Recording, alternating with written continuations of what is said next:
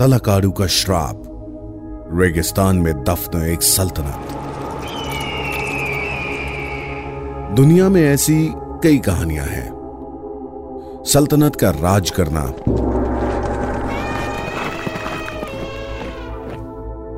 और फिर धूल में मिल जाना।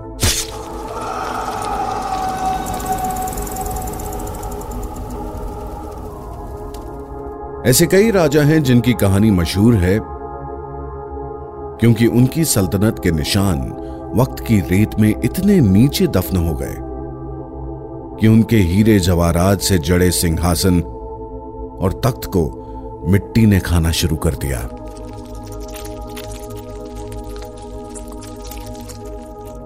वो सर का ताज, जिसे चमकाने के लिए छह सेवकों के पसीने छूट जाते थे। वो ताज आज ज़मीन के नीचे पल रहे कीड़े मकोड़ों के घर बन चुके हैं।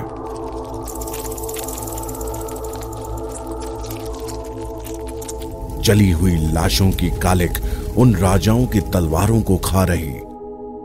जंग उस तलवार के लोहे को कुरेद रहा है, जिस तलवार से बड़े बड़े योद्धा डरा करते थे। ऐसी ही डूबी हुई सल्तनत की कई कहानियाँ आपने सुनी होंगी। उन सब में एक कहानी है दक्षिण भारत के तलाकाड़ू की। आइए सुनते हैं तलाकाड़ू की ये कहानी इंडिया क्लासिफाइड पर पूरब के साथ।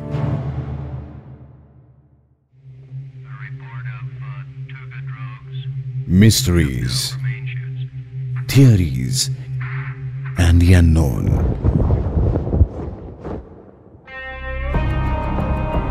The India Classified Podcast, a Red FM original. साल 1990 दक्षिण भारत के मशहूर शहर माइसोर से करीब 45 किलोमीटर दूर, एक किसान शाम के वक्त शहर से वापस अपने घर लौट रहा था अंधेरा बढ़ता जा रहा था और वो किसान घर पहुँचने की जल्दी में था बिना ज़्यादा कुछ सोचे उसने घर जल्दी पहुँचने के लिए एक छोटा रास्ता ले लिया, जो कि रेगिस्तान से होकर निकलता था। उस रास्ते से निकलते वक्त जब वो आदमी रेगिस्तान वाले रास्ते पर पहुँचा तो वहाँ मौसम अचानक से ठंडा होने लगा। जहाँ नज़र जाती, वहाँ सिर्फ़ मिट्टी के बड़े बड़े पहाड़ नज़र आ रहे थे। हवा तेज होने लगी और धूल उड़कर उसकी आँखों में जाने लगी। रेत का तूफ़ान आने को था। चलते चलते उसे ऐसा लगा जैसे कोई उसे पीछे की तरफ़ खींच रहा है और आगे बढ़ने से रोक रहा है। जरा सी आँखें खोलकर उसने जब देखा तो तूफ़ान में उसे सफ़ेद रंग की रोशनी नज़र आई, जो दूर से किसी इंसान जैसी लग रही थी। वो सफ़ेद रोशनी हवा में लहराती हुई उसके पास आने लगी। घबराकर वो किसान उस तूफ़ान के बीच में मौजूद रोशनी से दूर भागने लगा। जब तक तूफ़ान थमा, तब तक वो किसान अपना रास्ता भटक चुका था। यह वाकया सिर्फ़ उस किसान के साथ नहीं, बल्कि कई लोगों के साथ हुआ। यह रेगिस्तान जिसका अस्तित्व मिट्टी के ढेर में दफन हो चुका है, वो एक समय में तलकड़ू की सल्तनत था। एक ऐसी सल्तनत जहाँ अलग अलग डेनेस्टीज ने राज किया, जहाँ दुनिया का हर ऐशो आराम मौजूद था। लेकिन फिर एक अनोखी घटना इस सल्तनत की किस्मत पलट देती है। यह एपिसोड है तलकाड़ू के श्राप का और उस सल्तनत का, जो रेगिस्तान में दफन हो गई। बताया जाता है कि 90s में आर्कियोलॉजिकल सर्वे ऑफ़ इंडिया, यानी कि एएसआई ने एक्सकावेशन असाइनमेंट के लिए एक टीम को तलकाड़ू भेजा।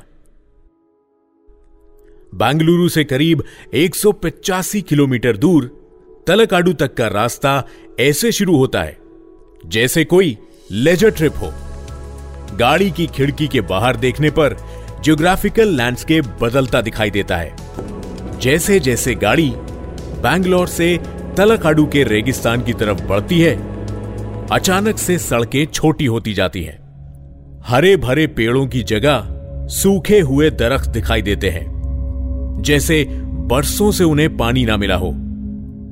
सड़क के दोनों तरफ़ सूखे पत्ते गिरे हुए मिलते हैं।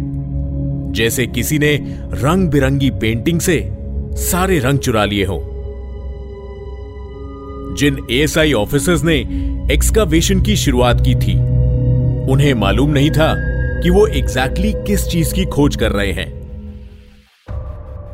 साल 1996 में एएसआई के ऑफिसर्स को उस रेगिस्तान के नीचे एक पूरा गाँव मिला, जो कि रेत में दफन हो चुका था। यहाँ मिट्टी के अंदर दबे हुए लगभग तीस मंदिर मिले और साथ ही उन लोगों के घर जो किसी समय यहाँ रहा करते थे। स्ट्रक्चर्स बड़े थे, लेकिन समय की मार झेलते हुए मंदिरों की दीवारें पिलर्स और छतें सब में कहीं ना कहीं दरारें आ गई थी। इस गाँव से जुड़ी एक कहानी बड़ी मशहूर है। माना जाता है कि एक समय में यहाँ दो जुड़वा भाई रहा करते थे, जिनका नाम था तला और कड़ू। ये दोनों भाई शिकार पर जंगल में गए। वहाँ शिकार की तलाश करते हुए उन्होंने देखा कि हाथियों के एक समूह जंगल में एक पेड़ की पूजा कर रहे हैं। यह हैरान कर देने वाला दृश्य तला और कड़ू के अंदर पेड़ को लेके क्यूरोसिटी पैदा कर देता है। मौका देखकर तला और कड़ू ने उस पेड़ का एक हिस्सा काट दिया। लेकिन पेड़ के कटकर गिरने पर कटे हुए हिस्से से खून निकलने लगा। पेड़ से आते खून को देखकर तला और कड़ू डर गए। यह एक अनोखा नज़ारा था। इससे पहले वो कुछ समझ पाते। उन्हें एक आवाज़ सुनाई दी, जिसने उन्हें पेड़ की पत्तियों का इस्तेमाल करके पेड़ के कटे हुए भाग पर लगाने को कहा। हाथियों ने जैसे ही देखा कि पेड़ का एक हिस्सा कट के गिरा हुआ है। तो उन्होंने अपना रूप बदला और तला और कड़ू के सामने सभी हाथी एक एक करके ऋषि मुनियों के अवतार में आ गए। ऋषियों ने बताया कि उस पेड़ में भगवान शिव का वास है। तला कड़ू ने पत्तियों से उस पेड़ की पट्टी की और पेड़ से बहता खून दूध बन गया। इन दोनों भाइयों ने पेड़ से निकलते दूध को पीकर मोक्ष प्राप्त किया। उस दिन से इस गाँव का नाम तलकाड़ू रखा गया। इस जगह पर एक भव्य मंदिर का निर्माण भी किया गया।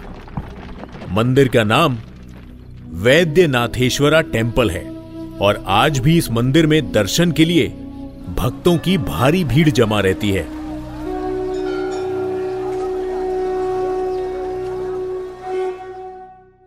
मंदिर के निर्माण के साथ तलकड़ू राजा महाराजाओं के लिए भी एक मुख्य केंद्र की भूमिका निभाता रहा है। तलकड़ू 350 एडी से 1050 एडी तक वेस्टर्न गैंजेस वंश की राजधानी था। इसका नाम समय समय पर अलग अलग शासकों द्वारा बदला गया। ग्यारहवीं शताब्दी में चोला वंश के राजा ने तलकाडू पर हमला किया। और यहाँ का कार्यभार संभाला। इसके बाद उन्होंने इस गाँव का नाम तलाकाडू से बदलकर राजा राजा पूरा रखा।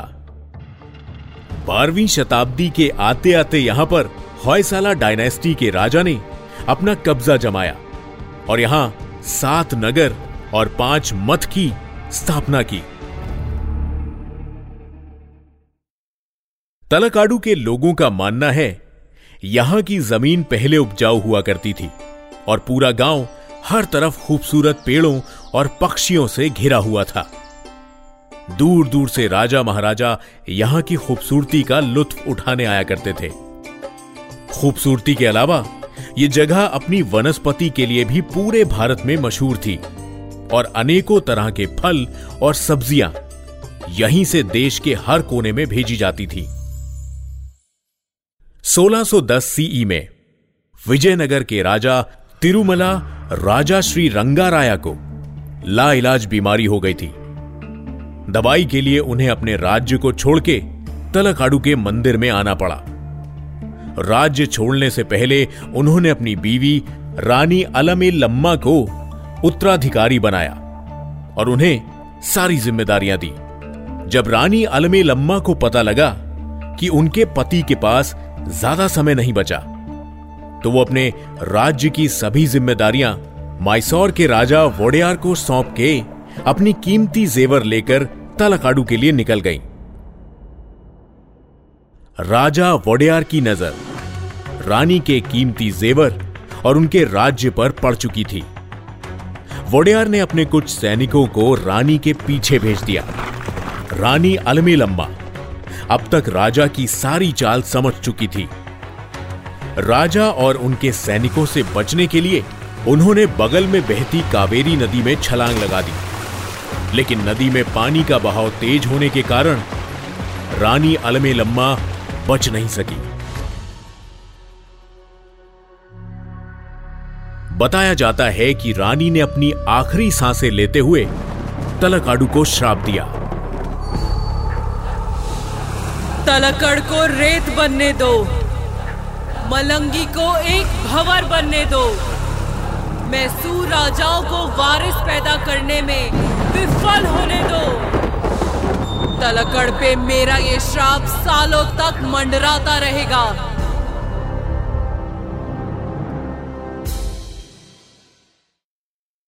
लोग बताते हैं, रानी अलमे लम्मा के श्राप के कुछ दिनों बाद राजा वोडेयर के इकलौते बेटे की मृत्यु हो गई। और उसके बाद माइसोर के राजघराने में कोई वारिस पैदा नहीं हुआ। सोलहवीं शताब्दी के बाद से तलकाडू में रहने वाले लोगों के जनजीवन प्रभावित होने लगे और धीरे धीरे तलकाडू की उपजाऊ ज़मीन सूखी पड़ने लगी। फलता फूलता गाँव धीरे धीरे एक सुनसान रेगिस्तान में तब्दील होने लगा। और वहाँ के लोग रानी अलमे लम्मा को इस विनाश का जिम्मेदार मानते हैं। साल 1996 के बाद से एएसआई ने यहाँ कई बार एक्सकावेशन और सर्वेस किए। 2008 से लेकर 2019 तक एक्सकावेशन का रिज़ल्ट काफ़ी चौंकाने वाला रहा है। रिजल्ट्स में पाँच भव्य मंदिर और कई हैरान कर देने वाली चीज़ें मिली हैं। लोग बताते हैं, जो पाँच मंदिर यहाँ मिले हैं, वो किसी चमत्कार से कम नहीं है। इन पाँच मंदिरों के समूह को पंचालिंगेश्वर कहा जाता है, जिसका मतलब पुराणों में भगवान शिव के पाँच चेहरों से जोड़ा गया है। इन मंदिरों में सबसे अधिक महत्व वैद्यनाथेश्वर और पठालेश्वर टेंपल की है। वहाँ के लोगों की माने तो पठालेश्वर मंदिर भारत में मौजूद अनेक मंदिरों से अलग है। और यहाँ साक्षात भगवान शिव खुद तीन बार दर्शन देते हैं। इस मंदिर में मौजूद लिंग का रंग सुबह लाल होता है, दिन में काला और रात में सफ़ेद रंग का हो जाता है। इस थ्योरी के पीछे की मिस्ट्री आज तक कोई साबित नहीं कर पाया है। लेकिन लोगों की माने तो यह उनके आस्था की कहानी है, जिसकी रक्षा भगवान शिव खुद कर रहे हैं। जियोलॉजिस्ट और एएसआई के एक्सपर्ट्स रानी अलमे लम्मा के इस श्राप की कहानी को मानने से साफ़ इनकार करते हैं। उनका कहना है कि तलकाडू के नष्ट होने की वजह कोई श्राप नहीं, बल्कि सत्रहवीं शताब्दी में आई पर्यावरण आपदा, यानी इकोलॉजिकल डिजास्टर है। कुछ एक्सपर्ट्स ये भी कहते हैं कि ऐसे हाई डेंसिटी वाले डिस्ट्रक्शन को देखकर यह अनुमान लगाया जा सकता है कि सत्रहवीं शताब्दी के आसपास इस इलाके में हाई मैग्नीट्यूड का भूकंप आया, जिसके कारण पूरा तलकाडू नष्ट हो गया। वहीं दूसरे बताते हैं कि इस विनाश की वजह रानी का श्राप नहीं बल्कि यहाँ होने वाले राजाओं के बीच का युद्ध है, जो समय समय पर इस ज़मीन पर होता रहा और यहाँ के डिस्ट्रक्शन का कारण बना। ये थी तलकाडू की क्लासिफाइड मिस्ट्री क्या आप भी किसी ऐसे गाँव के बारे में जानते हैं, जिसकी एग्जिस्टेंस से आज भी पर्दा नहीं उठ पाया है? क्या तलकाडू का श्राप सच है? या इस सल्तनत के खंडर बनने की कहानी का कोई साइंटिफिक एक्सप्लेनेशन है। इंडिया क्लासिफाइड की टीम और मेरे साथ अपना फीडबैक या ओपिनियन शेयर कीजिए। रेड एफ़ पॉडकास्ट के official Instagram handle at the rate Red FM podcast पर। या मुझे इंस्टाग्राम पर मैसेज कीजिए एट द रेट आरजे पूरब पर। मिलेंगे बहुत जल्द। अपना ख्याल रखिए। नमस्कार You were listening to Red Podcast India Classified. Written by Dhruv Law. Audio designed by Ayush Mehra. Creative direction by Dhruv Law.